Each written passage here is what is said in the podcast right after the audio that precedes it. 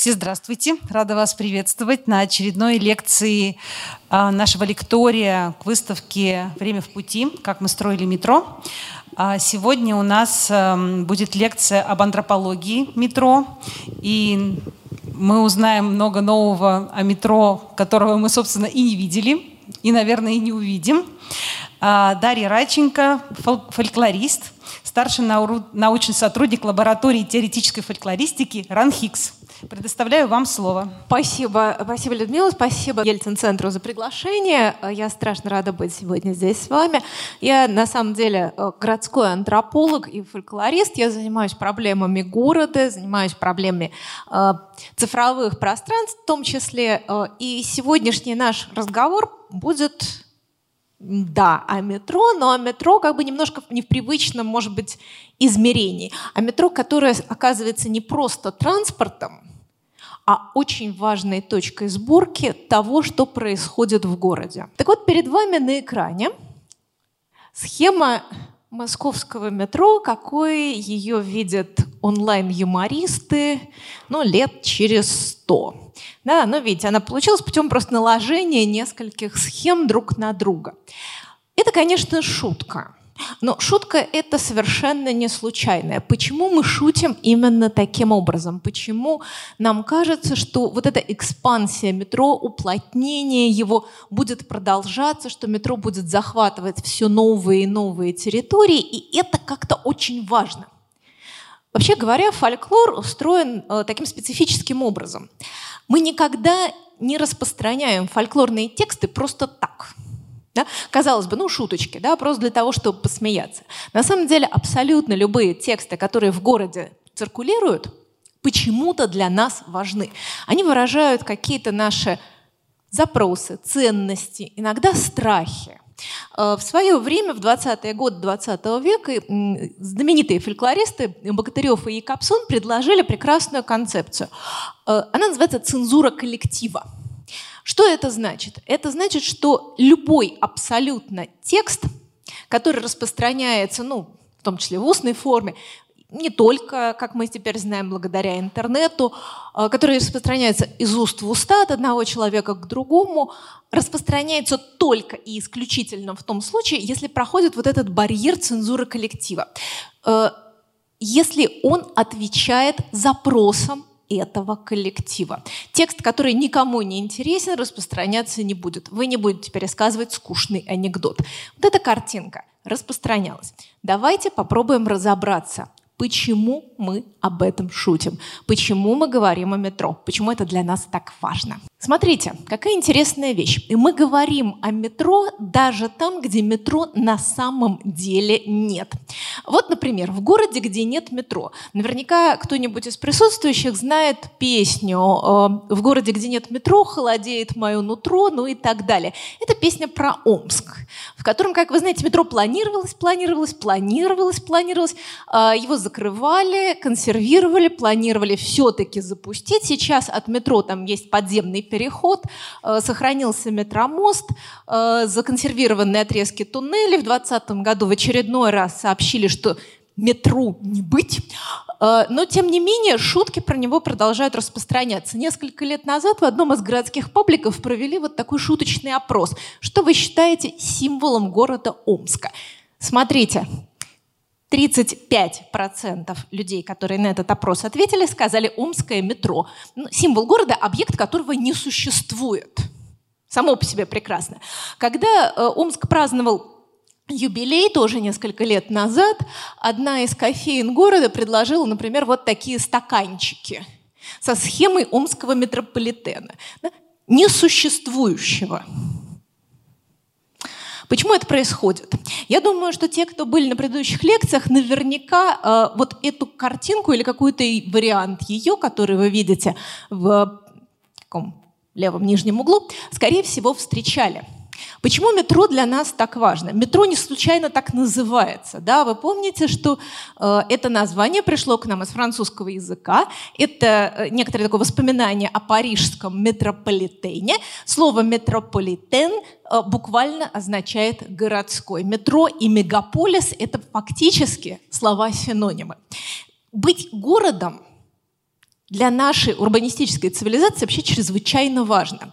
Я работаю с городами разного типа, от мегаполисов до малых городов и иногда даже сел. Знаете, какая самая главная проблема, которую высказывают жители? Например, каких-то, может быть, чуть более упадочных моногородов. Они говорят, мы превратились в деревню. Да, что значит превратились в деревню? Это значит, у нас плохой транспорт, у нас плохие дороги, у нас не хватает какой-то социалки и так далее. Вот эта утрата городского статуса, хотя, конечно, никто название городу этого поселения не отнимал, но вот утрата городского статуса воспринимается безумно болезненно. Городом быть важно. Большим городом быть еще важнее. Смотрите, прекрасная история про то, что такое было метро в советское время. Напоминаю, все это прекрасно знают, что метро, по крайней мере, публично так объявлялось, строится в городах, которые достигли и превысили отметки в 1 миллион жителей. Соответственно, возникают вот такие вот прекрасные тексты. В 80-х годах мы мечтали, что Барнаул скоро станет городом-миллионником, и у нас построят метро. Да, люди из Ярославля высказываются тоже в соцсетях. Проблема в том, что Ярославль большая, но деревня. А в деревнях метро не нужно. Итак, смотрите, что мы видим. Метро – это символ городского урбанистического образа жизни. Двигаемся дальше. Метро – это образ современности, причем современности, переходящей в будущее. Метро – это такой предельный футуризм.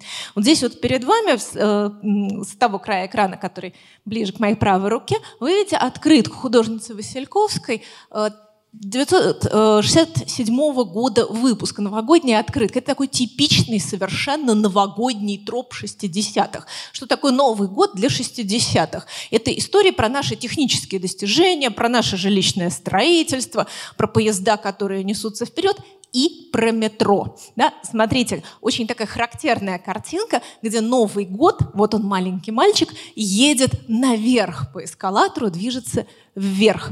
Да? Вот эта вот цитата, которую вы видите, заголовок речи Кагановича на заседании, которое было посвящено пуску метрополитена Московского в 1935 году, не случайно так обозначено. Смотрите, победа метрополитена – победа социализма.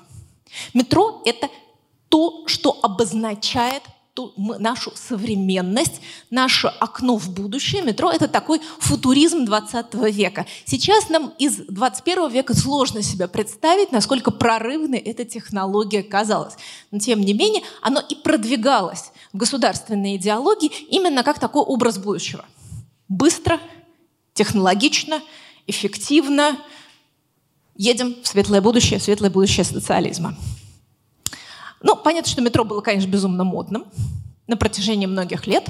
Вот перед вами тоже две прекрасные этикетки, конфеты с изображением метро, павильона, наземного павильона метрополитена, метро Арбатская площадь. И мыло метро. На самом деле выпускалось огромное количество разнообразных товаров, связанных с метро, начиная от елочных игрушек и заканчивая текстильными какими-то объектами. То есть метро было модным. И эта позиция сохраняется по сей день. Но самое главное, что такое метро еще? Это связанность. Метро – это жесткая структура, который не обладает ни один другой вид общественного транспорта. Ну, смотрите, в крайнем случае мы можем поменять маршруты автобуса.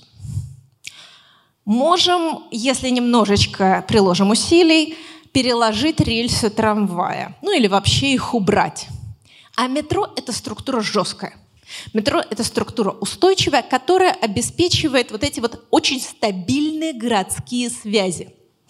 И не случайно в городской мифологии самых разных мест возникает представление о том, что метро рано или поздно, вот эта жесткая тоннельная структура, свяжет не только отдельные районы города, но и разные города между собой. Шутки шутками, но легенды такие действительно ходили и ходят до сих пор. Вот перед вами картинка Таганско-Дагестанская линия метро. 2059 год. Еще одна шутка. интернетовская, но в ней есть только доля шутки, потому что экспансия московского метрополитена оказалась настолько сильной, что она хорошо легла вот на этот привычный дискурс о том, что метро может связать очень удаленные друг от друга территории. Перед вами также на экране цитата из интервью, которое было записано одной из моих коллег в Миасе. Смотрите, что говорит ее собеседник. Внутри горы находится коммуникационная сеть, соединяющая Москву с Уралом. Да, вот он подземный коммуникационный ход, подземное метро, да, которое предназначено зачем? Чтобы, если что, правительство быстро эвакуировать к нам на Урал. У нас центр страны, самое безопасное место. Смотрите, что происходит.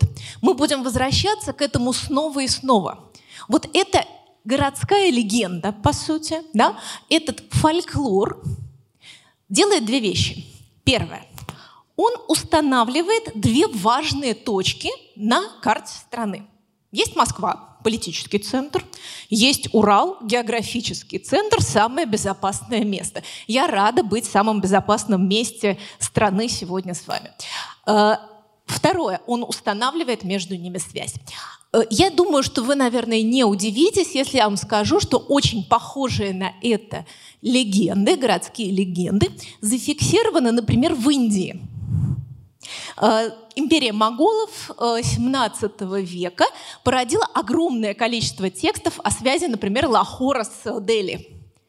Да, если вы посмотрите, откроете сейчас Google карты, вы оцените масштаб бедствия. Там, довольно далеко.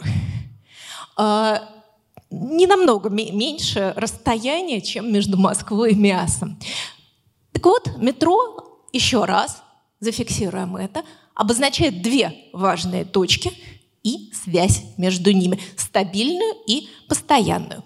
Кстати, между прочим, я рада, что у нас лекция состоялась именно сегодня. Это совершенно незапланированный эффект, потому что сегодня произошло очередное событие из разряда экспансии московского метро. Ровно сегодня, 1 апреля, это не шутка, было открыто в Москве еще 2 станции метро. Это довольно забавно. Метро, благодаря вот этому своему свойству обеспечивать жесткие связи, структурирует город в сознании людей. Если вы приедете в любой город, в котором есть разветвленная сеть метро, скорее всего, вам будут говорить, когда вы будете спрашивать о направлениях, около какого метро, около какой станции метро находится интересующий вас объект, правда? Я не знаю, так ли это в Екатеринбурге, думаю, что нет. Но если в городе есть как минимум 2-3 ветки метро, этот эффект срабатывает. Смотрите, это 3 примера московские, потому что такой, как сказать, не образцовый, конечно, метрополитен, но метрополитен, по образу и подобию которого строится этот городской нарратив. Первая картинка — это страница из журнала «Мурзилка». Я обожаю журнал «Мурзилка», потому что он просто рассказывает нам историю нашей страны в картинках. Это номер, выпущенный к празднованию 800-летия Москвы, 1947 год. Смотрите, что здесь происходит. Авторы этой статьи для детей, это важно, публикуют некоторые фрагменты истории Москвы, привязывая эти исторические нарративы к конкретным станциям метро. Да, что вот здесь у нас? Метро «Охотный ряд» сверху, да, первая крепость. Вот первая московская крепость находится на станции метро «Охотный ряд». Прекрасно. Станция метро «Сокольники», «Соколиная охота», «Царей московских» и так далее. Да? Смотрите, что происходит. Они обозначают как реперную точку метро для исторических событий. Я не зря упомянула сейчас об открытии вот этих 2 новых станций в Москве. Это страшно забавно. Если вы посмотрите, на YouTube есть прекрасный ролик, выпущенный как раз к этому событию. Содержание его следующее. Надо было показать, я как-то не подумала. Поляки в 1613 году идут за Иваном Сусаниным. по заснеженному лесу. И уже собираются убить Ивана Сусанина, но тут он говорит: «О, туда!» И они выходят из этого глухого леса на свет к станции метро Бнёвники. То есть, смотрите, опять, да, вот что в 1947 году, что в 2021 мы стабильно привязываем наш исторический нарратив, ну, то есть некоторую временную историю, к истории пространственной, к станциям метро. Естественно, пространственные объекты привязываются к этой структуре еще лучше. Посередине перед вами карта, одна из так называемых цыганских карт. Возможно, кто-то из присутствующих даже с подобными картами в советский период сталкивался. Одна из моих собеседниц, когда я проводила это исследование, рассказала прекрасную совершенно историю. Она, кстати, жила в Екатеринбурге одно время. Как она ездила в командировке в Москву, ее снабдили в ее организации, ну, естественно, не правком, да, снабдил, а сотрудники, вот такой картой, ну, не этой конкретно, да, но какой-то очень похожей, самодельной, самоиздатовской. На этой карте обозначены станции метрополитена, и рядом с ними меленько подписаны магазины, где что брать. Ей дали такой длинный список, строго сказав: вот смотри, там, Марии Ивановне нужны туфли, да, 37-го размера, брать тут.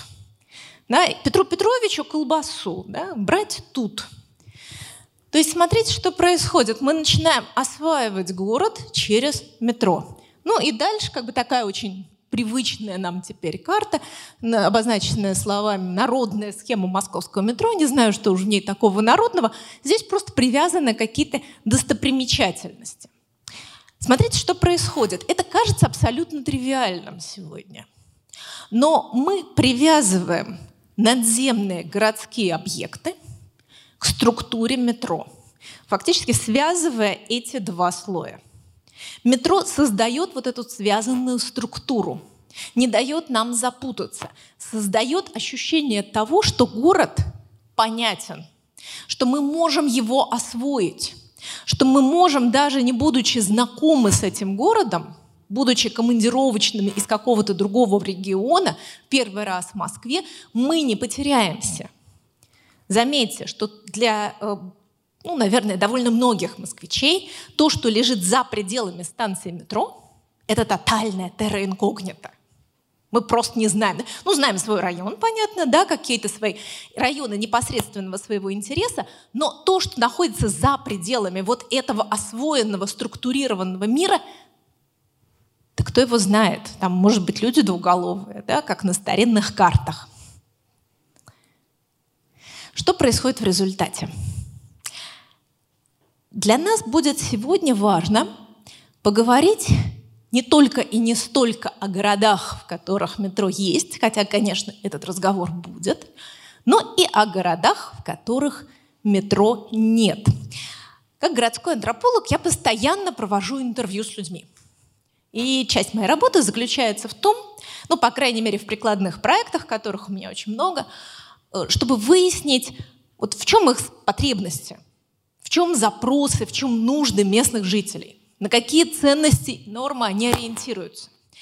И наверняка любой человек, который занимался каким-либо практическим проектом, знает, что если просто у людей спросить, а чего бы вам хотелось, вот что вам дать, да, люди, скорее всего, не ответят.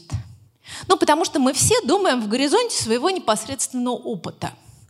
А вот если начать с ними говорить об их практиках, об их дефицитах, о трудностях, вот тут-то и вылезает самое интересное. Поэтому разговор о городах, в которых метро нет, но почему-то есть нарративы о метро, для нас сегодня будет очень важен. Вот несколько цитат из социальных сетей. Подслушанный Архангельск.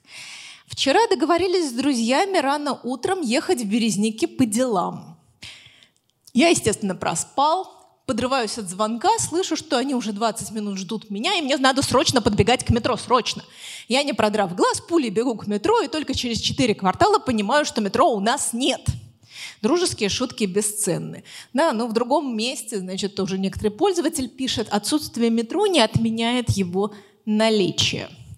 Метро почему-то всплывает в нарративах людей, всплывает в нарративах горожан в городах, в которых метро нет, не было и на самом деле не нужно. Больше того, появляются объекты, это цифровые объекты, конечно, которые я обозначаю как воображаемые метрополитены. То есть, что происходит? В некотором городе X внезапно, например, ВКонтакте, возникает страничка официальная, официальный паблик метро.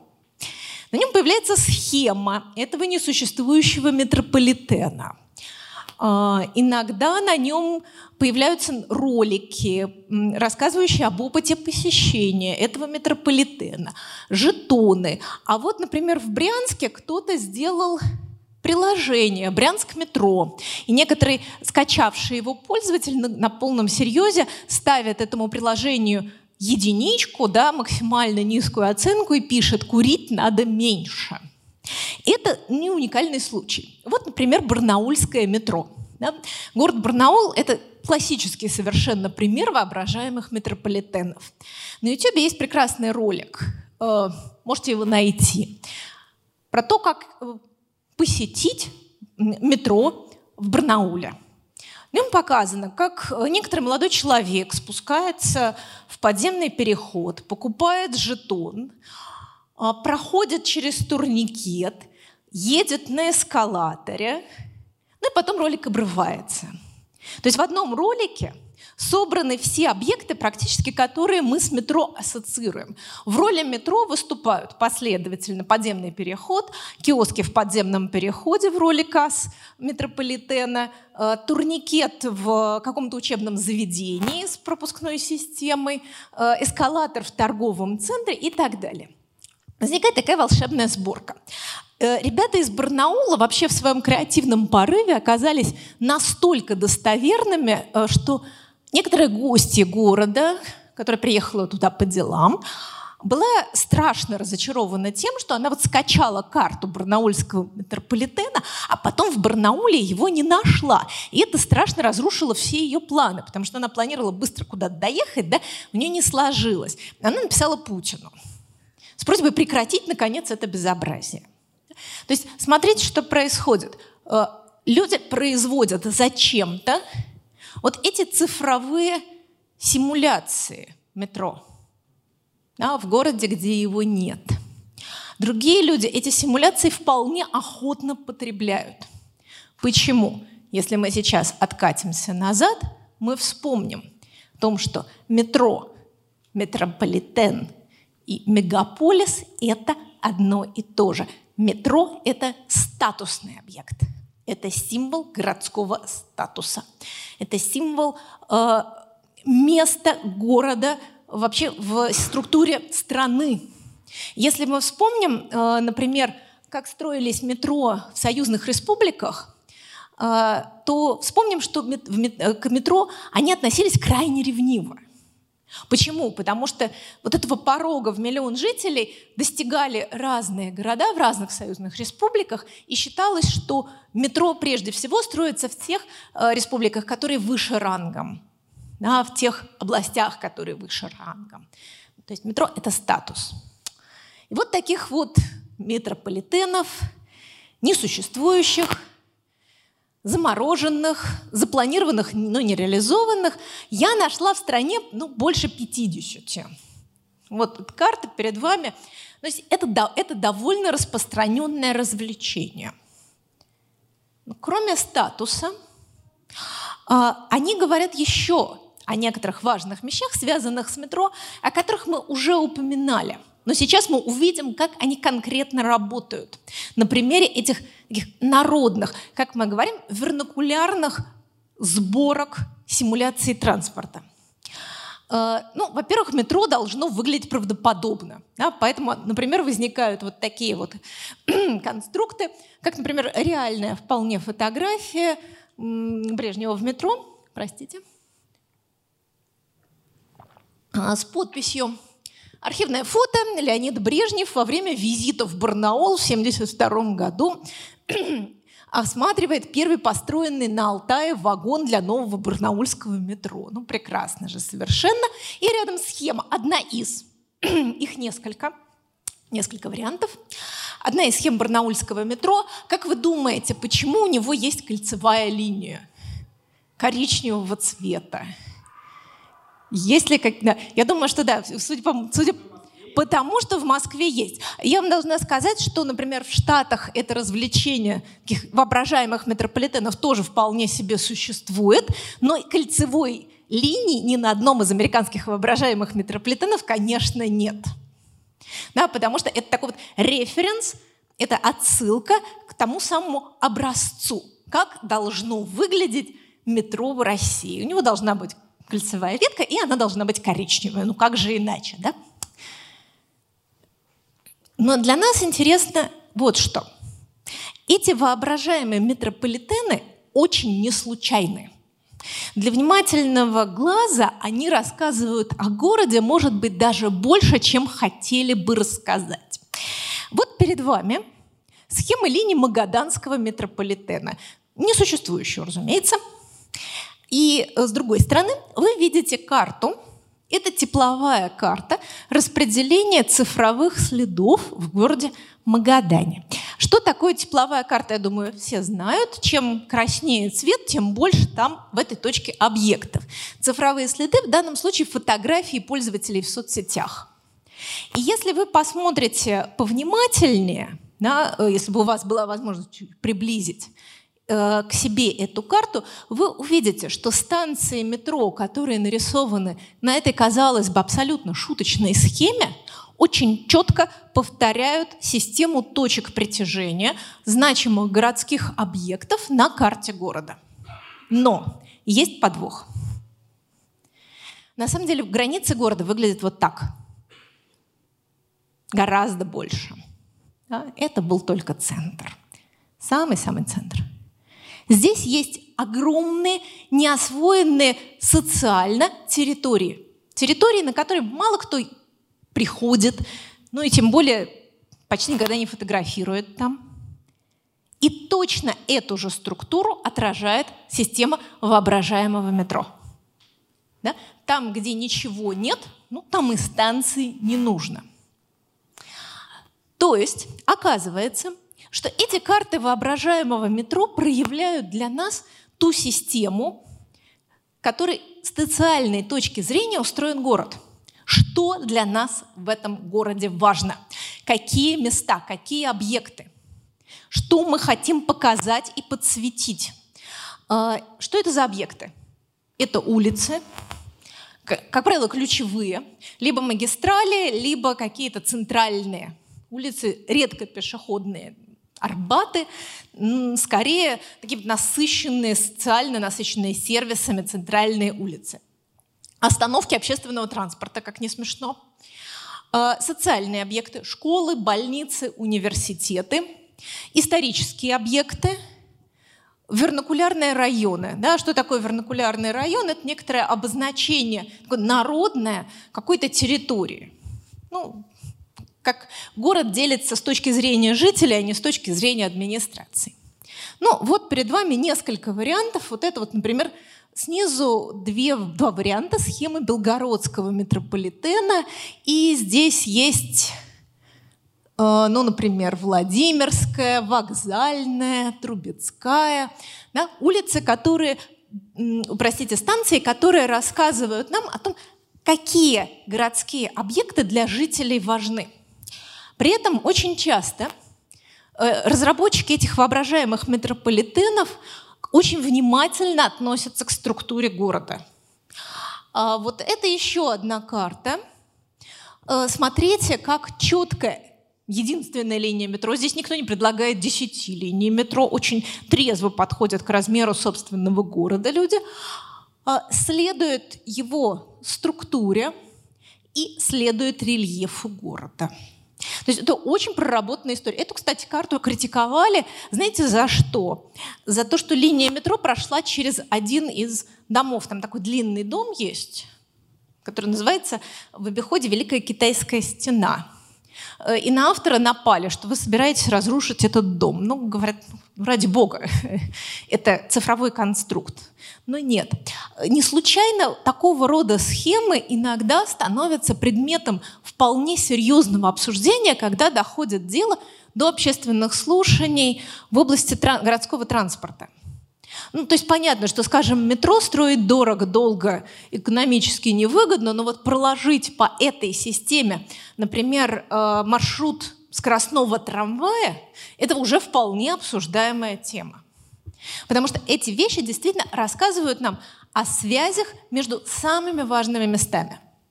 Откуда, куда нам нужно попасть, если мы приезжаем на вокзал? Откуда нам надо приехать на такую-то улицу, в университет, в ботанический сад и так далее. Но и это еще не все. Метро позволяет не просто обозначать, подсвечивать как фонариком какие-то важные городские объекты, не только обозначать связи между ними, но и придавать им значение. Вот эта картинка, которую вы видите на экране, это часть огромной схемы валдайского метрополитена. В городе Валдае живет, если я ничего не путаю, порядка 3000 человек. Метро там, конечно, никакого нет, но зато онлайн-конструкт очень серьезный. Дело в том, что несколько лет назад, ну уже, собственно, довольно много, почти 20 лет назад, его начали разрабатывать как шутку, а потом оказалось, что это замечательный путеводитель по городу, рассказывающий о городских историях, городских легендах, нарративах и связывающий их с какими-то пространственными объектами. В шутку, но, тем не менее, очень увлекательно. Вот этот вот странный городской объект описан следующим образом, цитата внизу. «Станция метро «Пристань» расположена на берегу Валдайского озера, совсем недалеко от центра города. Именно на станции «Пристань» поезда выходят на поверхность земли. До нашего времени сохранились остатки перрона и гигантской бетонной длинной пристани», ну и так далее.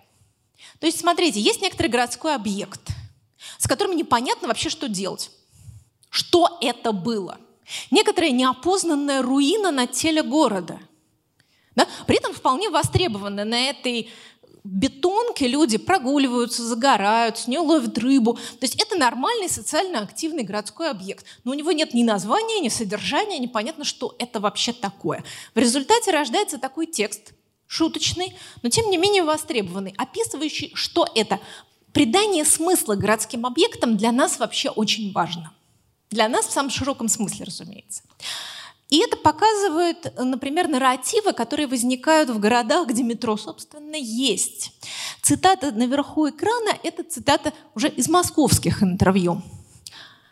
«Где-то в районе Варшавки я проезжала, ну, в смысле собеседница исследователя, какое-то здание и своему говорю там водителю: слушай, вот это здание стоит уже столько времени, его никто не сносит, а оно никогда не было жилым. Он говорит, а там, небось, что-то под землей.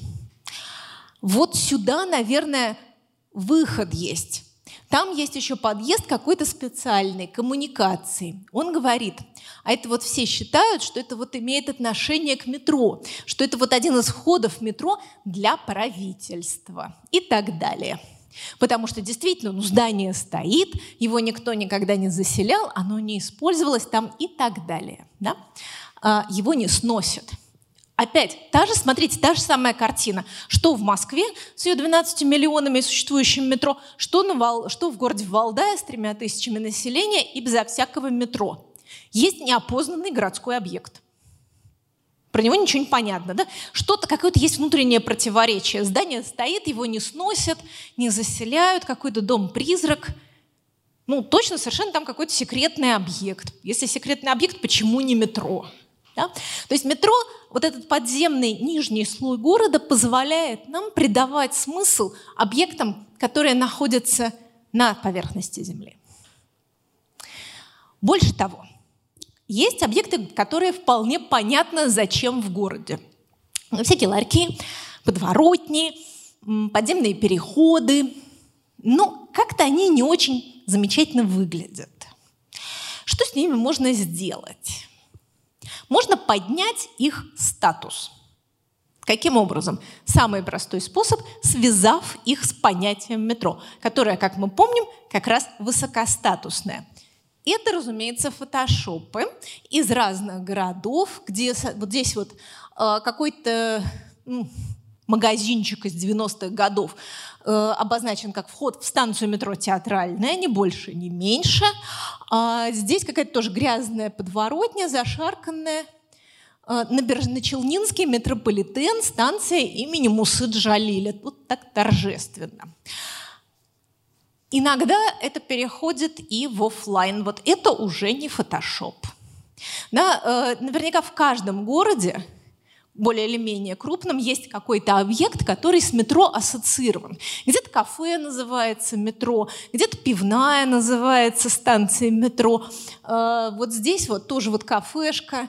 Это в Смоленске с надписью «Метро» сверху. А с другой стороны, вообще совершенно прекрасный кейс, страшно мною любимый. Это Львовский метрополитен. В Украине тоже все это происходит. С Львовским метрополитеном связана длительная история. Это продукт, ну, таких информационных войн, если угодно. Некоторое время назад, ну, уже довольно много времени назад, распространились слухи о том, что в Львовском метрополитене происходят страшные вещи. Там вредные бандеровцы мордуют своих политических оппонентов. Да, кровавые дела творятся в Львовском метрополитене. Излишне говорить, что никакого метрополитена в Львове нет. Никогда не было. Но эта идея оказалась вот в этом ироническом дискурсе так востребована, что в какой-то момент один из подземных переходов в Львове оформили вот таким граффити метро. Называется «Вы хотели львовского метро? Вот вам львовское метро». Да? То есть смотрите, что происходит. Метро способно поднять статус объекта совершенно рядового, типового, иногда ужасно запущенного, до уровня городской достопримечательности. Вот в Омске, кстати, произошло ровно это. Мы помним, да, что в Омске от метро планируемо остался, ну, как бы из публичных пространств только подземный переход, на котором висит буква «М», привинченная туда не в меру оптимистичной сменой городской администрации очередной, так и не снятая. Вот. Это такая важная городская достопримечательность. Туда возят экскурсии. В этом переходе поют музыканты, там происходят разнообразные хэппининги, какие-то арт-акции. То есть это на самом деле такая точка движа. Подземный переход в своем как бы обычной роли чисто функциональной инфраструктуры, конечно, такого бы никогда не достиг. В Москве происходят такие довольно интересные вещи в этом же ключе. Правда, немножко с другим знаком. Что происходит здесь? В Москве метро тоже изменяет город, но по-другому. С одной стороны, мы прекрасно понимаем, что очень часто надземные павильоны метро, особенно в центре, это такие архитектурные достопримечательности, точки притяжения, с ними фотографируются с удовольствием. Ну вот как здесь вот девушка стоит на фоне надземного метрополитена, станции метро улицы 1905 года. Но территория у метро снижает парадоксальным образом свой статус. Давайте зачитаю несколько цитат. Первое. «Около метро толклись цыганки. Предлагали купить петушков, погадать, предупреждали, что с ними опасно связываться. Не было идей, что они крадут детей, говорили, что они очень приставучие, правдами и неправдами могут выманить у человека последние деньги». Другой человек. «Около метро в ночное время можно купить алкоголь. Два места есть у метро, с этой стороны и с той, но там никто не собирается, просто покупают и уходят». Это уже нарратив, естественно, после введения временного ограничения на продажу алкоголя. Третье. «Вот прямо у метро там были ларьки, их уже снесли. Прям выходишь из метро, тут у тебя дорога до ВДНХ, это рынок. Такие ларьки стояли. Вся дорога до метро была заставлена этими ларьками, там еще были торговые центры и так далее». То есть за счет того, что метро создает большие потоки людей, создает благоприятную среду для торговли, в том числе нелегальной, хорошую питательную среду для разнообразных каких-то маргинальных элементов, территория вокруг метро трансформируется и парадоксальным образом оказывается небезопасной, культурно воспринимаемой как нечистая. Она может быть очень хорошо убрана, да?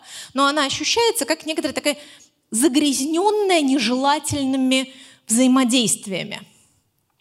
В результате, да, статус снижается. Смотрите, как интересно получается. В тех местах, где метро воображаемое, оно повышает статус объектов. А в тех местах, где метро есть, наоборот. Ну вот, например, на Валдае метро трансформировало город вполне материально. В некоторый прекрасный момент один из промышленников города сделал ему подарок. Ему так нравился этот сайт, что он сделал несколько знаков входа в метро. Вот станция метро Зимогорье, например.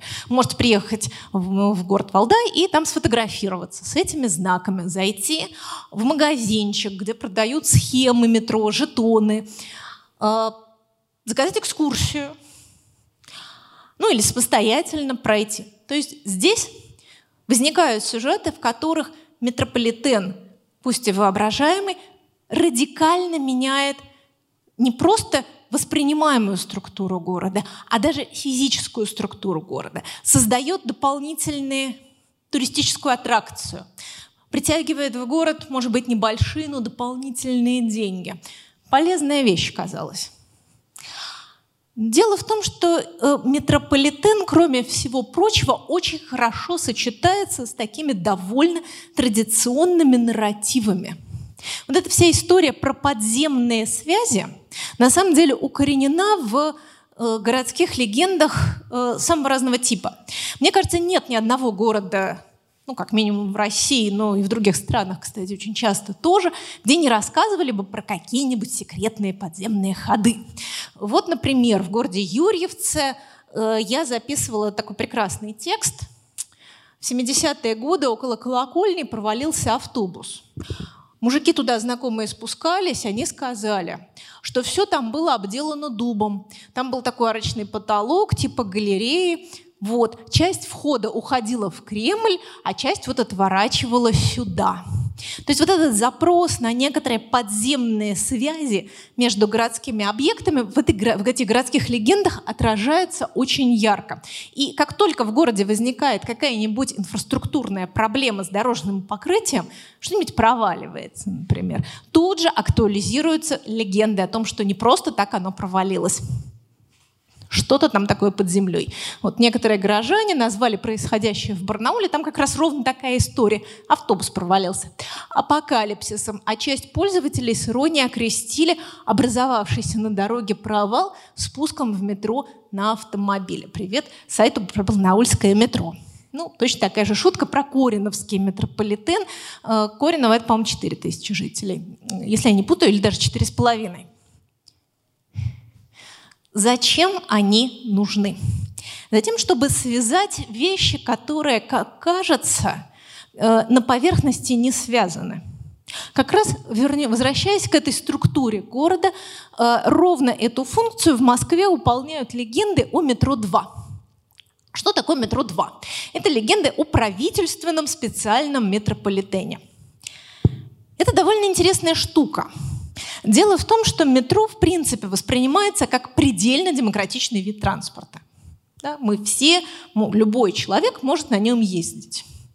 Теоретически, как бы и членам правительства тоже не запрещено, но представление о том, что они как-то все-таки от нас чем-то отличаются, у них должны быть какие-то собственные системы коммуникации, порождают очень активные нарративы о том, что у них есть какой-то свой отдельный, элитный метрополитен. Вот. Пожалуйста, тексты. Под станцией метро есть секретная линия, которая ведет к зданию МГУ. Другой человек рассказывает. Дедушка служил в 9-м управлении КГБ личным охранником Брежнева, ни больше, ни меньше. Рассказывал, что лично ездил на тайном метро. Оно, как обычное для всех, только без отделки. Все знают, что в Матвеевском микрорайоне на территории 4-й клинической больницы была сталинская дача. Многие рассказывают, что из нее идет ветка метро прямо в Кремль. Также рассказывают, что эта ветка соединяется с подземным городом под Мичуринским проспектом.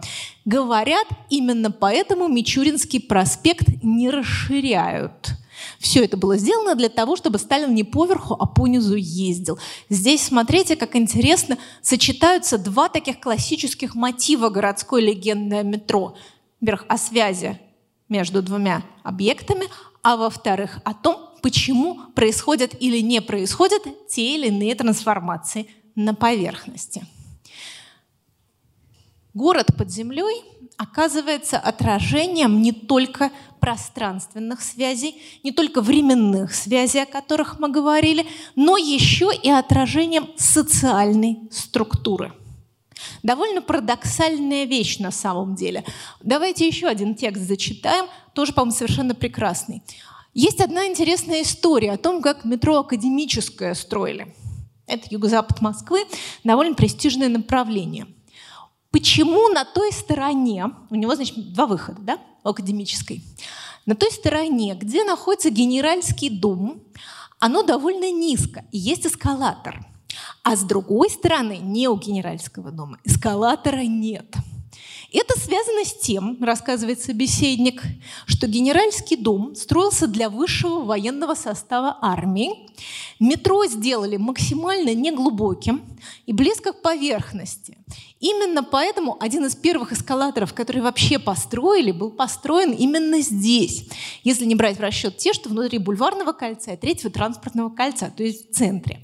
Чтобы генералам, а вот просто прекрасно, по-моему, было проще, когда они едут на метро, а не на черной «Волге» подниматься до дома.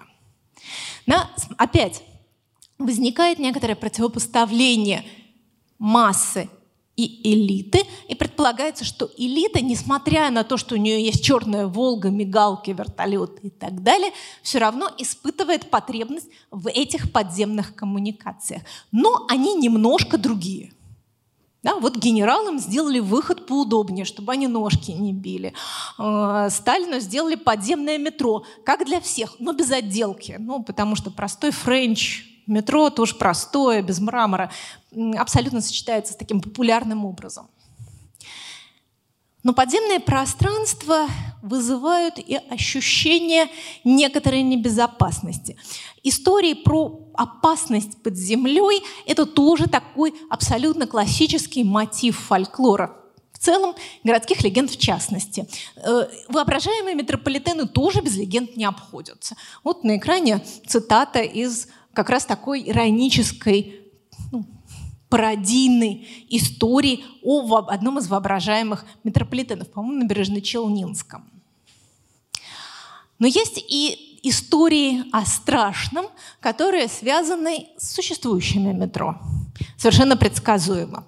В последнее время довольно редко возникают тексты о монстрах, о мутантах в метро, к которым мы привыкли в 90-е годы.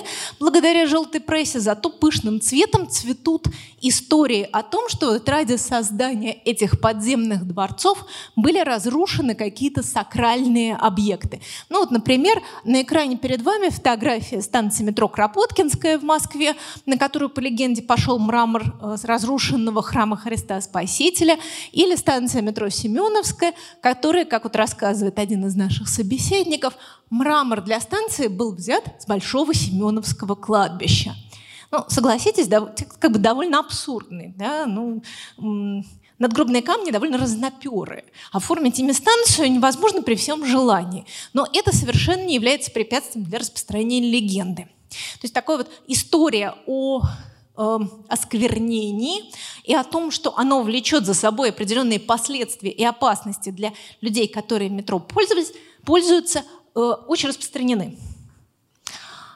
Но дело в том, что метро меняет не только город, не только истории о городе. Оно меняет нас с вами. Я коротко остановлюсь буквально на нескольких моментах и скорее предложу подумать о том, как на самом деле вот эта привычная технология, привычная транспортная инфраструктура взаимодействует с человеком на повседневной основе. Во-первых, метро делает с нами удивительную вещь. С одной стороны, оно структурирует наши повседневные практики передвижения, городской мобильности. Ну, мы знаем до секунды, наверное, каждый из нас, сколько нам нужно времени для того, чтобы, если мы работаем где-то рядом со станцией метро, например, добраться от дома до метро, сколько времени занимает маршрут внутри метро и от метро до, соответственно, противоположной точки. Мы создаем такие традиционные маршруты, которые можем пройти с закрытыми глазами, структурированные все той же схемой метро. Да, мы прокладываем этот маршрут раз и навсегда, не меняем его. Ну, разумеется, до того момента, пока мы не переезжаем или не меняем место работы или учебы. Но метро создает еще и лазейки для мобильности. Абсолютно так же, как, кстати, и любая городская ткань. Представьте себе, что вы двигаетесь по малознакомому вам городу. Как вы будете это делать? Скорее всего, вы откроете карту. Может быть, навигатор. И пойдете по улицам. Идет улица, повернули по другую улицу, еще повернули. Что будет делать в это время человек, который с этим городом давно и хорошо знаком? Он дворами срежет. Я думаю, что в своем районе мы все это делаем, да? В знакомых местах. С метро происходит ровно то же самое. Вот, смотрите, прекрасная цитата. На станции Площадь Революции есть два перехода на другую ветку. Ну, там такой довольно сложно устроенный пересадочный узел. Один нижний, ну, то есть подземный переход, другой верхний. Там можно перейти просто через вестибюль, поднявшись наверх по эскалатору, потом спустившись на другую станцию метро. Нижний длинный, верхний короче. По времени выйдет быстрее, выйти наверх, без выхода из метро через турникет и потом снова спуститься. В связи с этим существует присказка «лучше соколом парить, чем ужом ползать». Вот эти практики, связанные с поиском лазеек, с поиском шорткатов в метро, это одна из тех вещей, которые создают наш опыт местного жителя. По сути дела, чем вообще в принципе местный житель, житель города отличается от туриста? Именно этим пространственными компетенциями. Умением не просто ориентироваться в этом пространстве, но и как бы прокалывать его насквозь. Даже там, где создатели этой инфраструктуры этого вообще говоря не предусматривали. Так случайно получилось. И именно поэтому мы этим гордимся. Таким образом, вот эти пространственные шорткаты создают часть нашей идентичности горожанина.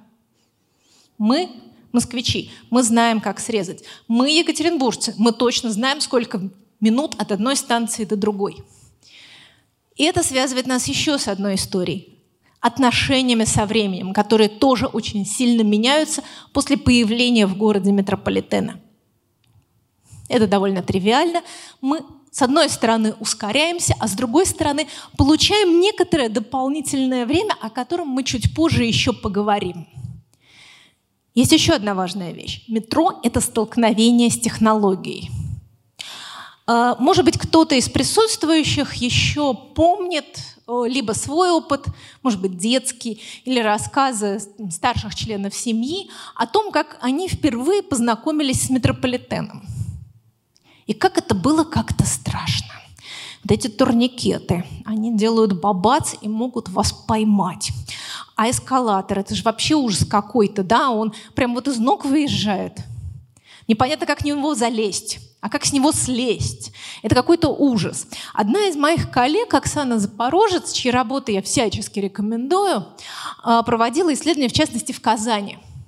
В Казани метро новое относительно. И вот там этот опыт отличался радикально. Когда она спрашивала о том, а вот что вы чувствовали, когда впервые поехали на метро, люди уже и говорили, да мы с этим всем уже давно знакомы.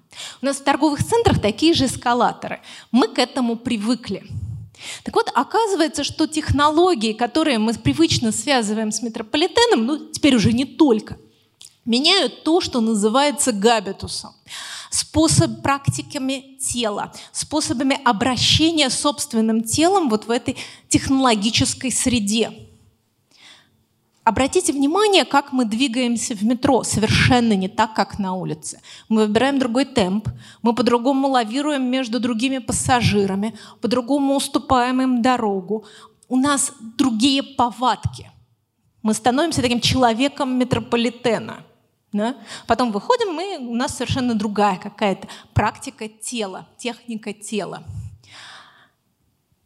Но кроме этого, метро — это же еще и пространство публичности. Для наших городов мы с вами существуем в таком жестком климатическом поясе. Публичное пространство, которое отличает климатический комфорт, — это штука ценнейшая.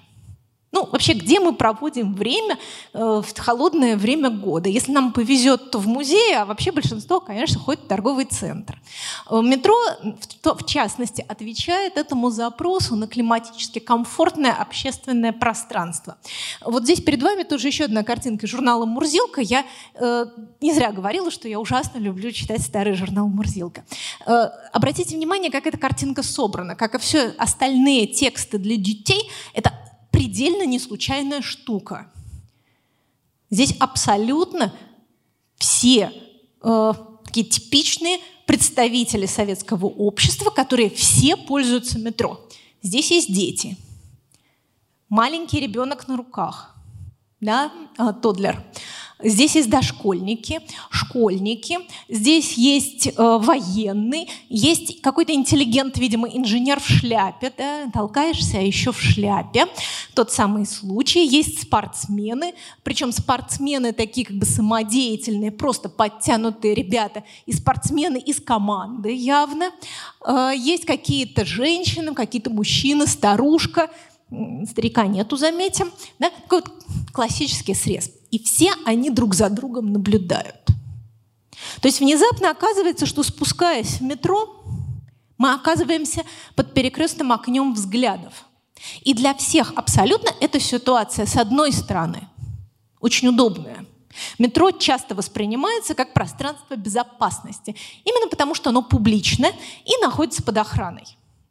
В отличие от многих и многих городов Западной Европы, Северной Америки и так далее, у нас метро в России воспринимается как убежище, пространство безопасности. Вы идете по темному городу, за вами идет какой-то подозрительный тип, надо быстро спуститься в метро. Там тепло, светло, и милиционер ходит, полицейский. Но при этом вы оказываетесь на виду у других людей. И вот этот вот способ избегания взглядов — это тоже то мастерство, которое мы все приобретаем в рамках своего развития транспортного метрополитенного габитуса. Как общаться с другими людьми, когда мы совершенно не желаем с ними общаться? Как их нарочито не замечать? Сейчас нам в этом сильно помогают гаджеты. Мы в них уткнулись, и у нас возникает некоторое такое убежище. Мы капсулируемся внутри нашего цифрового пространства, и Wi-Fi, ну или 4G, смотря у кого что, в метро этому страшно помогает. Но на самом деле метро до того, как оно стало доступным цифрово, в том числе, тоже играло некоторую такую роль цифрового убежища, только наоборот. Если вы не хотите с кем-то немедленно сейчас общаться, еще 10 лет назад вам достаточно было сказать: ну, простите, не мог ответить, в метро был, да, не добивает. Такая беда.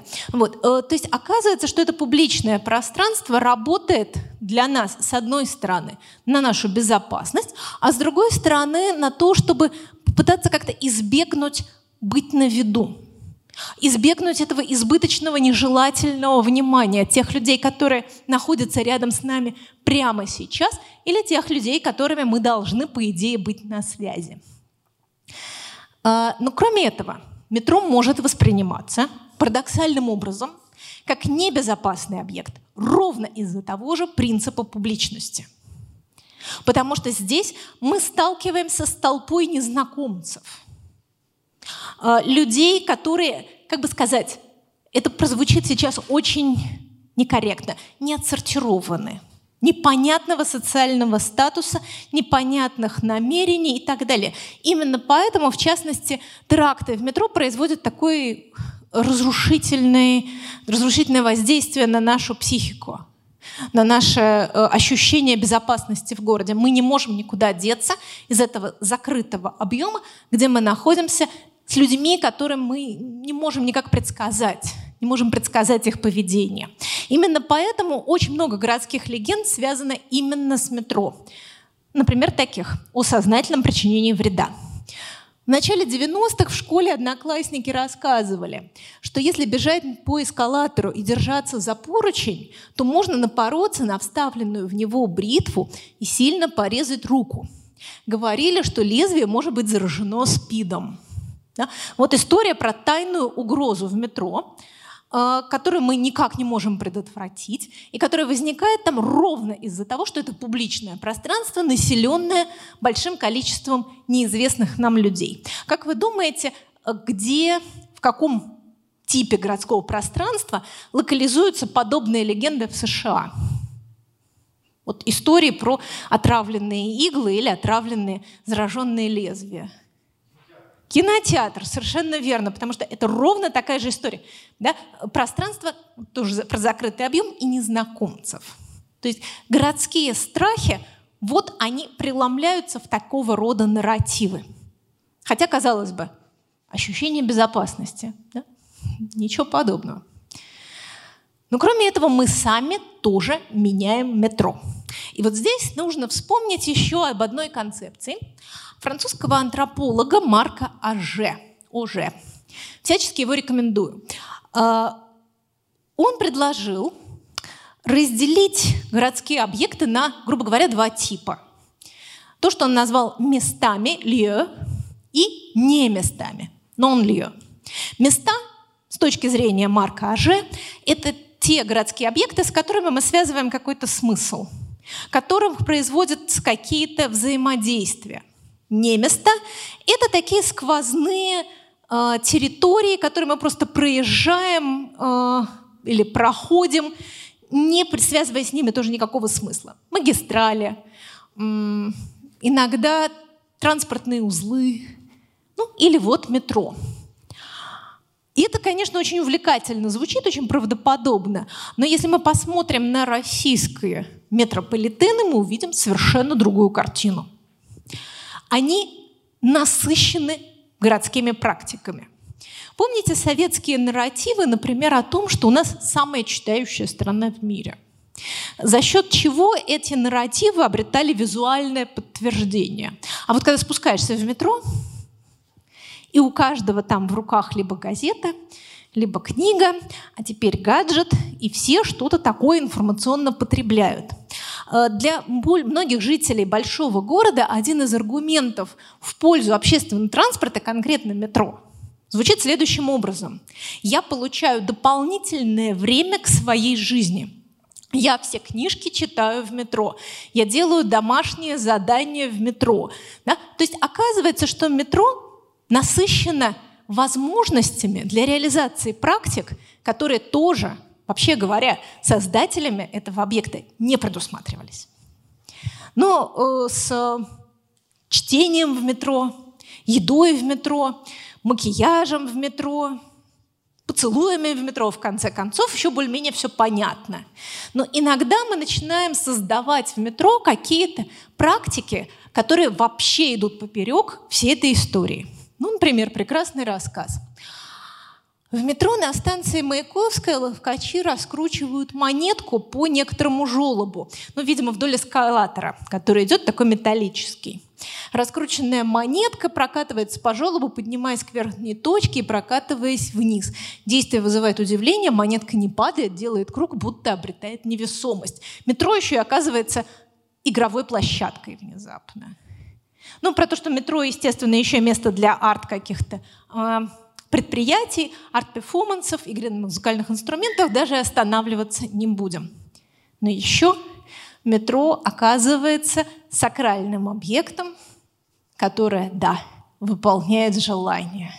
Вот эта собака на площади, метро Площадь Революции, наверное, самый известный объект московского метро, хотя в московском метро много прекрасных объектов, о которых наверняка много и подробно говорили спикеры до меня в рамках этого проекта о метро. Несмотря на то, что здесь есть и прекрасные мозаики, и витражи, и резьба, знаменита вот эта собака, которую, как считается, надо подойти и погладить. И это тоже становится одной из рутинных практик. Если вы постоите на площади Революции, понаблюдаете, что происходит у собаки, вы увидите прекрасный процесс, как идут люди, которые выполняют свои такие повседневную, рутинную транспортную практику. Они просто проходят мимо и, походя, гладят эту собаку по носу, часто делая вид, что они, так вот случайно просто ее задели. Они вообще этого не хотели. Так получилось, да? Не подчеркивают эту практику. Но она оказывается их обязательным дневным ритуалом, ритуалом благопожелания. И, кстати, чуть позже развитие этой практики с ней оказалась связана еще одна городская легенда о сакральном и десакрализации. Есть легенда о том, что на эту собаку, на вот эту скульптуру пограничника с собакой пошел металл из церковных колоколов, снятых в 30-е годы. Это, разумеется, городская легенда. Но она еще раз напоминает нам о том, как мы навязываем метро какие-то изумительные, совершенно не заложенные его создателями смыслы. Давайте вспомним еще раз то название речи Кагановича, с которого мы начали сегодняшнюю встречу. Победа метро – это победа социализма. Думал ли Каганович, светлая ему память, что спустя несколько десятков лет вот эта победа социализма превратится в победу городской легенды и вернокулярного нарратива над нарративом о прогрессе, современности и технологии? Спасибо за внимание. Выход в город у нас, по счастью, есть. Но я буду рада вашим вопросам, если вас еще не совсем утомило. Спасибо. Здравствуйте, спасибо за лекцию. Получается, вы немножко, может быть, около этого были, но вот, например, супер-мега-коммерческий успех цикла, межавторского цикла «Метро 2033», куда вошли как раз всяческие отражения несуществующих метро, которые не построили. Есть цикл про ростовское метро, краснодарское, которое вообще никогда не было и никогда не будет. И про это люди читают, и им нравится это читать. И это хорошо издается, продается. Это, получается, тоже часть отражения этих каких-то желание этого нереализованного желания иметь метро в городе, и все вот это. Абсолютно согласна с вами. Действительно, популярная литература, она на то и популярная, что она цепляет, актуализирует какие-то триггеры, которые у нас внутри уже есть. Почему популярен, цикл о Гарри Поттере? Потому что это же так классно думать о том, что ты неизвестный собачий принц, за которым однажды придут и вовлекут тебя в элиту, в приключения, в тайные знания, безо всяких твоих усилий. Ты ничего для этого не сделал, он просто родился так.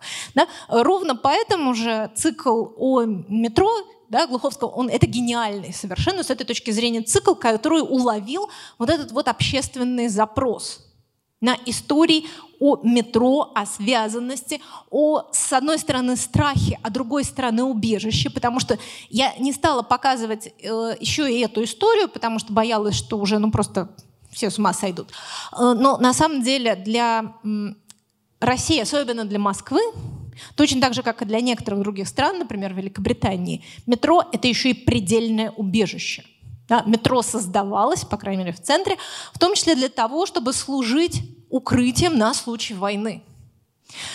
И это, собственно, так и происходило. Например, одна из собеседниц нашего проекта об устной памяти очень подробно в деталях рассказывает, как во время войны она с матерью, с сестрой и соседкой, и ее дочкой спускались на недостроенную станцию метро Новокузнецка, центр Москвы, во время тревоги.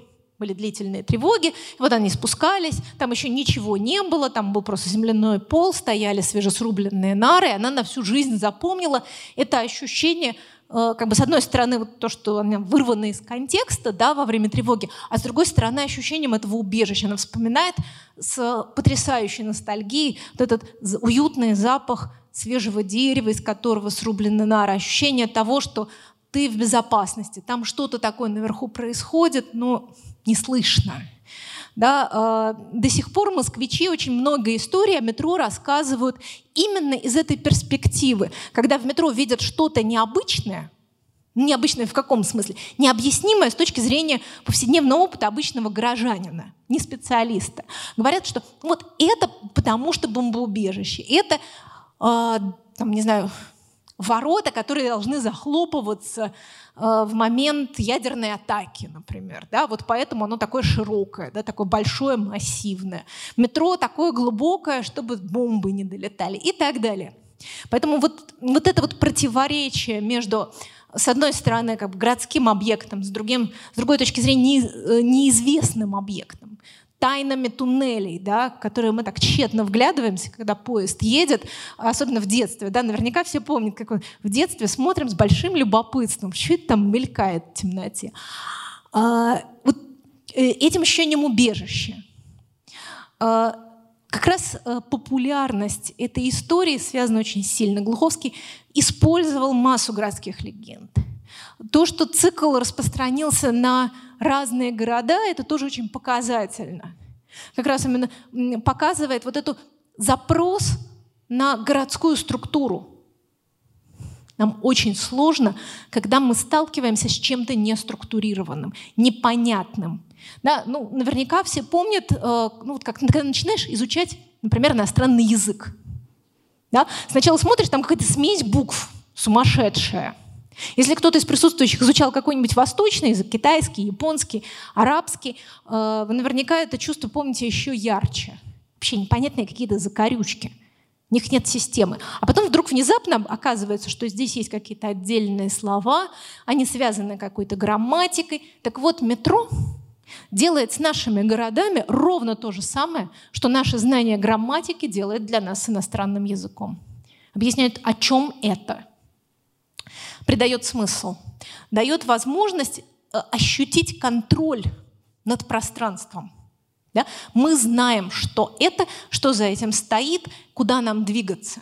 Ощущение бесконтрольности, потери этого контроля – это одно из самых неприятных чувств, которые может испытать человек. Да? Именно, кстати, за счет этого распространяются всевозможные слухи, фейки и так далее, когда мы чувствуем, что мы не понимаем, что творится. Нам нужна хоть какая-то информация. Вот. Поэтому абсолютно согласна, да, Глуховский в этом плане гениален. И, кстати, появление книг этого цикла, и особенно первой книги, стало триггером для создания многих этих воображаемых метрополитенов. То есть здесь пошел такой встречный процесс. Да, существующие городские практики, воображение этих транспортных структур помогли Глуховскому, а Глуховский в свое время, в свою очередь, да, подтолкнул созданию новых. Дарья, вы очень интересно рассказали про российское постсоветское метро. И вот интересно было бы сравнить, чуть-чуть вы упоминали Украину, насколько эта ситуация для других стран тоже справедлива, поскольку у нас, получается, в силу того, что Москва настолько узурпировала все ресурсы, в том числе и символические, появление, вот не случайно вы обращали наше внимание, значок метро, он ровно такой же. И кольцевая ветка. Шрифт, да, конечно, и кольцевая ветка, она и цветом даже такая же. То есть воспроизводит, ну, как будто люди в разных концах большой страны пытаются перераспределить вот эти стянутые чудовищным образом в одну точку, ну или они сами расползаются, вот эти ресурсы символические и прочие, ресурсы статусности, городского статуса, современной какой-то такой цивилизованной технологической жизни.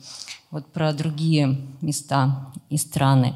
Ну и заодно, чтобы два раза не вставать, У Пьера Бурдье есть биографическая иллюзия из 1986 года, парижское метро, очень разветвленное, но в отличие от московского гораздо менее структурированное.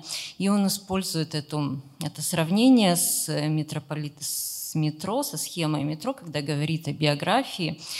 То есть если мы представляем жизнь человека только состоящую из точек, они связаны какими-то траекториями биографическими, эта структура прекрасна, но она не имеет никакого смысла, если мы не знаем, что на поверхности, да? То есть общий контекст. Еще так работает. Спасибо. Да, спасибо большое. Да, сразу начнем. Небольшой тоже комментарий к сказанному с конца. Это действительно такой очень хороший пример того, как метро работает как метафора. Работает как троп. Да, наше привычное понимание того, как может выглядеть структура, отражается в подобном тексте. Если бы Бурдье писал в России или, не знаю, это ориентировался бы не на парижское метро, а на нью-йоркское или на Токио, это были бы какие-то другие, возможно, метафоры, другие ассоциации. Потому что, например, метро — это очень важный герой, например, английской литературы. Лондонское метро. Метро, которое на самом деле не является единым транспортным актором, которое традиционно в течение многих десятилетий управлялось разными компаниями. На одной ветке, одна ветка принадлежала одной компании, другая — другой, и так далее. Поэтому действительно метро — это еще и способ мыслить о чем-то. Что касается других стран, постсоветское пространство в этом отношении, как кажется, устроено очень похоже. То есть украинские тексты о воображаемых метро от российских не отличаются примерно никак. Белорусские тексты о метро от российских тоже не отличаются примерно никак. Мы все-таки, как бы мы друг к другу не относились, мы находимся в этом едином постсоветском пространстве. Нам от этого еще долго никуда не уйти. Например, с метро в том числе связан еще один прекрасный сюжет, который я очень люблю. Это неформальная топонимия. Неформальное обозначение каких-то географических объектов, например, станции метро. Метро Площадь Революции называется в обиходе «Лошадь революции», например. Да? Наверняка, вы знаете, миллион таких примеров. Метро «Отрадное» в Москве называется часто в разговорах «Отвратное». Да? И так далее. Да? Метро «Таганское» — «Таганка», и так далее. Так вот, возникают целые схемы этой неформальных обозначений станции метро. Такие пародийные схемы. И если посмотреть, например, на пародийную схему московского метро и минского метро, они структурно выстроены по одним принципам. То есть абсолютно одинаковые способы языковой игры лежат в основе этих схем. То есть нарративы очень похожи. Способы выражения очень похожи между собой. Другое дело, что за пределами этого пространства эта игра в воображаемое метро встречается, как кажется, все-таки немножко реже. Единственная страна, в которой я нашла их какое-то значимое количество, не то чтобы я прямо очень сильно искала, потому что я все-таки занимаюсь российскими кейсами в основном, да, это США. И там как раз воображаемое метро устроено не так, как в России. Они почти никогда не базируются на физическом ландшафте города, в отличие от российских. Хотя российских тоже это схематические пространственные отношения тоже очень частотные. Они никогда не базируются на каком-то одном символическом источнике. То есть в отличие от российских, которые очень часто смотрят на Москву и перенимают какие-то визуальные приемы от московских схем, штатовские могут смотреть на самые разные метрополитены в зависимости от той коммуникативной задачи, которая у создателей стоит. Другое дело, что есть распространенные сюжеты городских легенд, которые так или иначе присутствуют в очень многих странах. Собственно говоря, легенда о подземелье — это такой характерный пример этого рода.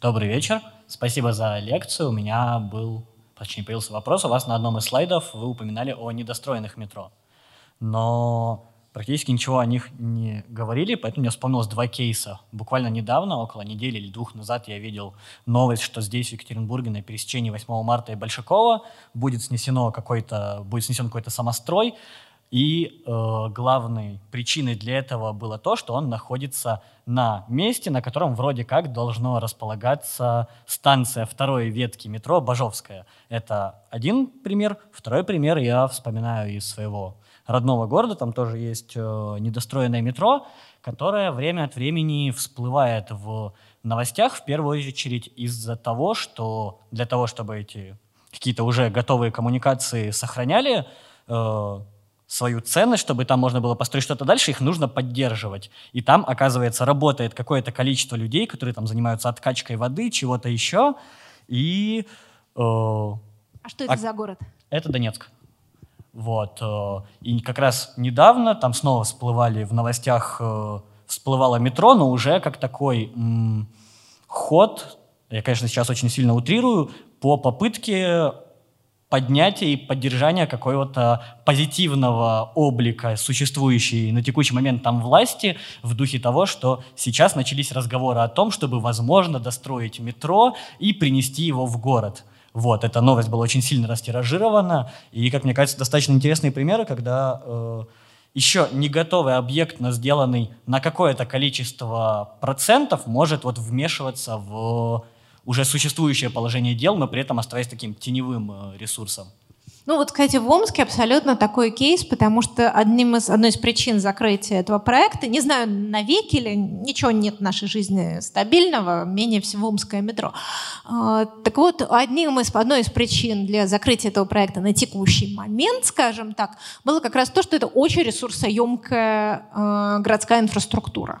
То есть метро не функционирует, не приносит никакого, даже минимального дохода в городской бюджет, но на поддержание этой инфраструктуры, ровно как в вашей истории про Донецк. То же самое. Надо откачивать воду из тоннелей, надо укреплять тоннели, надо просто поддерживать все это в том состоянии, чтобы оно не рухнуло. И это постоянная трата ресурсов. То есть, когда городские власти в очередной раз оценили, что им стоит это метро, да, стало понятно, что за это время они бы, может быть, его даже запустили на эти деньги. Но этого не случилось. Действительно, недостроенные метрополитены – это такой важный политический козырь в том числе. Потому что в некоторых городах, где есть такого рода объекты, недострой воспринимается, ну, во-первых, как провал проекта модерна, проекта современности. Мы уже почти были одной ногой там, в современности, в статусе мегаполиса. И это у нас отняли. Во-вторых, это такое ощущение досады от того, что вот здесь вот эта структура была тоже одной рукой, уже можно ее пощупать было практически. Например, в некоторых городах появляется тоже такая пародийная схема метро, города, где она недостроена, в виде пустого белого листа. Или пустого белого листа, посреди которого одна точка. Вот одну станцию заложили, все, больше ничего нет. Вот эта вот горечь от невыполненного обещания становится такой разменной монетой в политическом дискурсе. Мы достроим метро, мы законсервируем метро, мы его засыпем. Вместо метро мы построим скоростной трамвай. Нет, не скоростной, нет, не построим.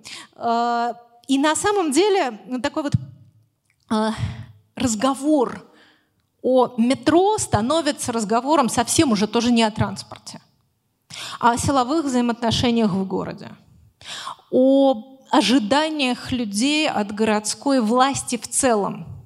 Потому что, например, в некоторых городах возникает ситуация, когда вот тексты о воображаемом метро появляются в результате провалов другой городской инфраструктуры. Подземный переход затопило во время весеннего таяния снега. Случился вот провал дорожного покрытия и так далее. Тут же возникает троп метро. Просто моментально. Ну, конечно, они же метро тут строят. То есть это такое предельное доведение ситуации до абсурда. Метро — это то благо, которого у нас никогда не будет. И это очень болезненная ситуация.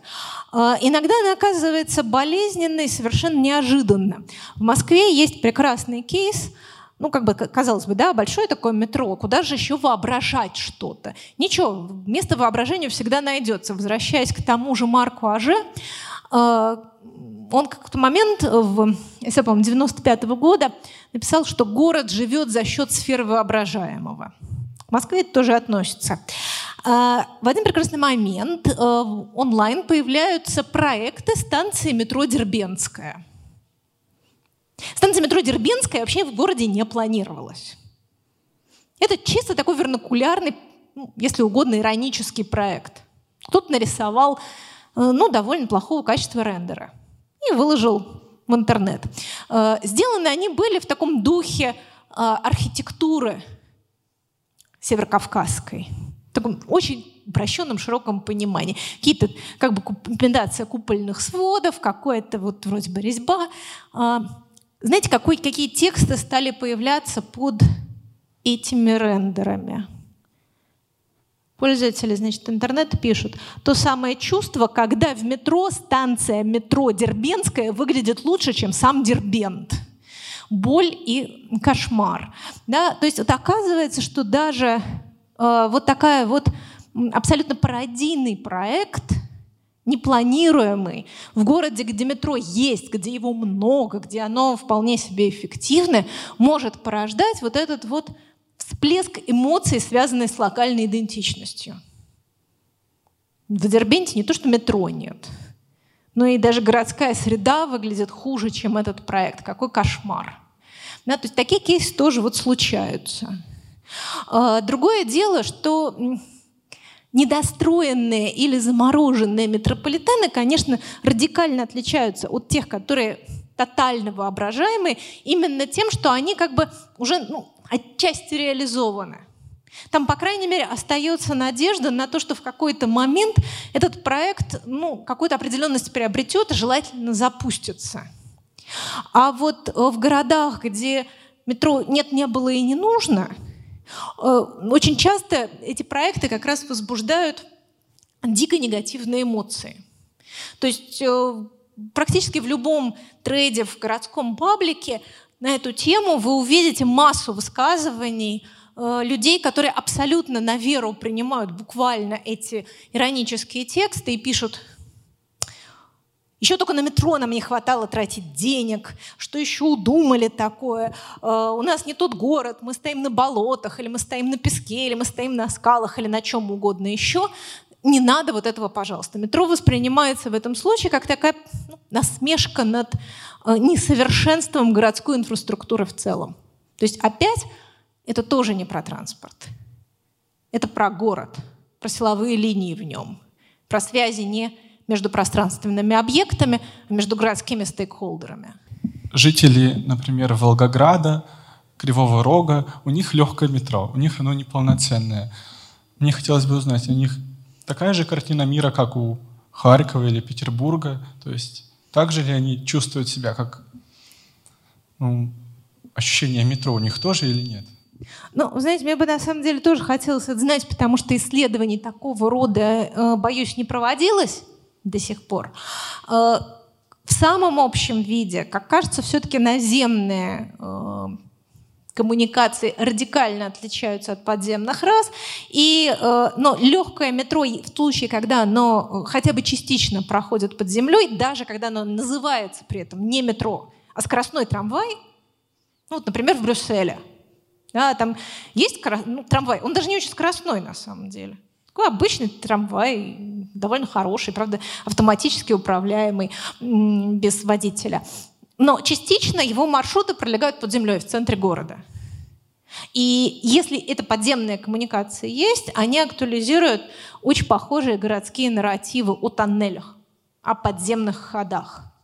А вот наземные коммуникации вызывают какое-то совершенно другое ощущение, даже тогда, когда они относятся, собственно, к метро. То есть рассказы в Москве, например, о наземных линиях метро радикально отличаются от рассказов о подземных линиях метро. Рассказы о наземных станциях и подземных станциях – это совершенно разные вещи. Потому что здесь мы оказываемся каждую секунду включены в городской ландшафт. Точно так же, как мы, если бы ехали на любом другом обычном городском виде транспорта. Такой очень большой, очень шумный трамвай. Вот. Но в любом случае мне бы было тоже страшно интересно, если бы кто-то занялся этим более подробно, потому что, боюсь, я просто не могу ответить на ваш вопрос конкретнее. Можно ли утверждать о нарушении режима функционирования безопасности в отношении метро? Первое, что заставляет об этом задуматься, это террористические акты, которые как раз таки там не так давно был последний в метро, в петербургском, а также постоянные напоминания о том, что обращайте внимание на оставленные вещи или замечайте подозрительные объекты, и отсутствие урн, например, в петербургском метро. Это первое. И второе – это московский кейс с ковидом, с очередями в метро, что, по сути своей, как бы снова актуализирует разговор о том, что эта подземка, она страшная, она опасная, она некомфортная. Потому что, первое, здесь есть опасные террористы, которые как бы трудно локализуемы. И второе, есть какая-то акторная, как бы объектная угроза на уровне вируса. Спасибо. Ну, совершенно согласна с вами, да, как я сказала, в общем, раньше метро – это такой удивительный случай, когда ощущение безопасности соседствует ощущением довольно сильной опасности. На самом деле, еще до любых террористических актов метро часто говорили, как вы помните, да, по громкой связи, что метро — это объект повышенной опасности. Будьте внимательны. В метро всегда существовали очень развернутые правила поведения. Ну, начиная от тривиального «стойте справа, проходите слева», который нацелен на то, чтобы просто люди друг друга не сбивали на эскалаторе, да, до этой степени. То есть это как бы зарегламентированное пространство именно потому, что оно воспринимается как технологическая угроза просто самим фактом своего существования. Вот сейчас, скажем, в Москве скорее бросаются в глаза другие кейсы о участившихся самоубийствах в метро, да, о людях, которые сознательно спускаются на рельсы, да, и так далее. Это такая довольно частотная история. И, например, там, пользователи тех же социальных сетей начинают призывать к тому, что а давайте сделаем в метро такие же раздвижные двери, как в Петербурге, чтобы просто воспрепятствовать этому избыточному контакту человека с технологией. Поэтому оно просто самим фактом своей технологическим, да, спецификой — это уже опасная вещь. В ней есть масса неконтролируемой человеком инфраструктуры. Раздвижные двери, турникеты, притирающиеся поезда. Вспомним лондонское Mind the Gap и, в общем, наверное, не будем продолжать. Это довольно очевидно. И действительно, с другой стороны, мы ощущаем некоторую клаустрофобию. В российских метрополитенах она немножко менее выражена. Если вы представите себе, не знаю, тот же лондонский метрополитен, который существенной своей частью строился в XIX веке, вы это клаустрофобичное чувство испытаете очень сильно. Да? Например, там, по-моему, на Пикадилли, на станцию Пикадилли вы можете спуститься только по винтовой и довольно узкой лестнице. Ну, то есть это предельная такая уязвимость. Не случайно первые теракты в метро — это как раз Ирландская республиканская армия в лондонском метрополитене. Да, именно она как бы научила всех террористов пользоваться этой инфраструктурой, потому что это как раз предельный такой ужас. Вы находитесь в замкнутом пространстве и непредсказуемом. Предельно уязвимы и за счет самого пространства, и за счет вот этой сложной структуры его публичности. Поэтому я бы не сказала, что это нарушение. Это ужасно прозвучит сейчас, но это в самой природе метро. Оно устроено таким образом, что оно провоцирует подобные вещи. К счастью, человеческая психика достаточно гибкая. Мы довольно быстро забываем о каких-то острых сюжетах угрозы. От них остается немного, от них остается какая-то охранная инфраструктура. То же самое, вот, что произошло с терактами и той инфраструктурой безопасности, которая возникла в их результате, да, ну, там, не знаю, рентген в аэропортах, который был буквально перенесен на станции метро, да? Рамки металлоискателя, которые совершенно не работают на самом деле, потому что через них, проходя, звенит каждый, да? Камеры наблюдения. Тоже такая же похожая, по-видимому, инфраструктура безопасности, вернее, даже не сама инфраструктура действующая, а такой ее осадок, резидью такой, он, скорее всего, останется и после ковидной угрозы. Измерение температуры, на результаты которого уже сейчас никто не обращает внимания. Сотрудники метрополитена, которые обращают внимание на наличие маски или не обращают. Или вы можете держать эту маску на подбородке или на одном ухе. И всем, в общем, все равно. Да? Абсолютно точно так же. Да?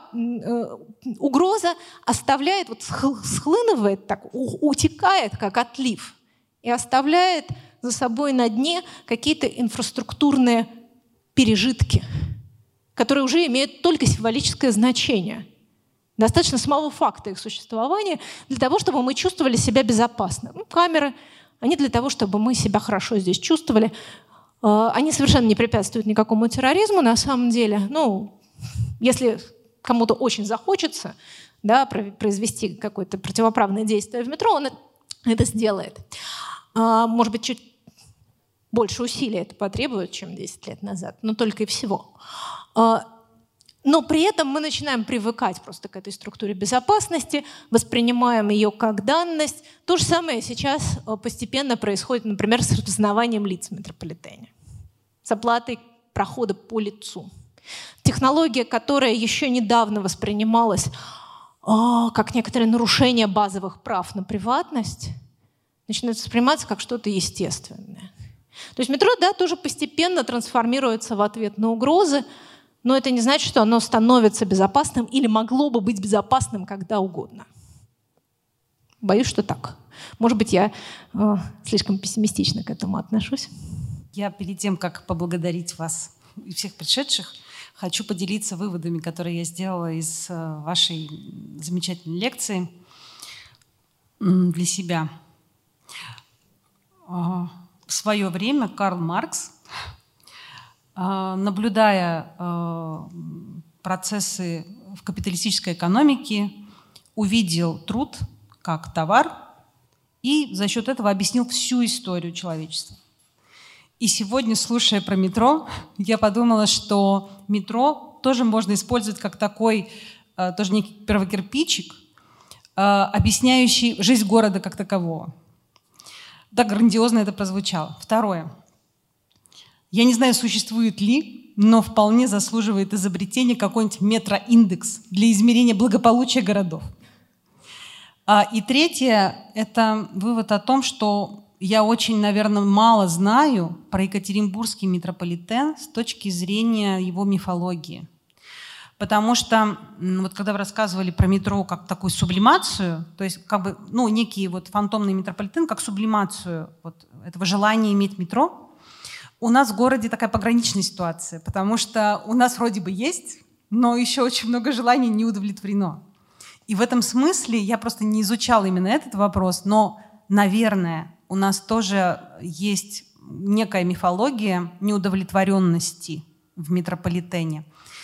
Я не знаю, сталкивались ли вы, изучая вообще все эти метрополитены и смотря на нас как бы вот со стороны с этим вопросом, но вот я, наверное, я ничего такого не слышала. Хотя действительно тема метрополитена всегда актуализируется у нас в городе, там будем строить метро, когда у нас какая-то ситуация, там меняется власть, какие-нибудь выборы и так далее.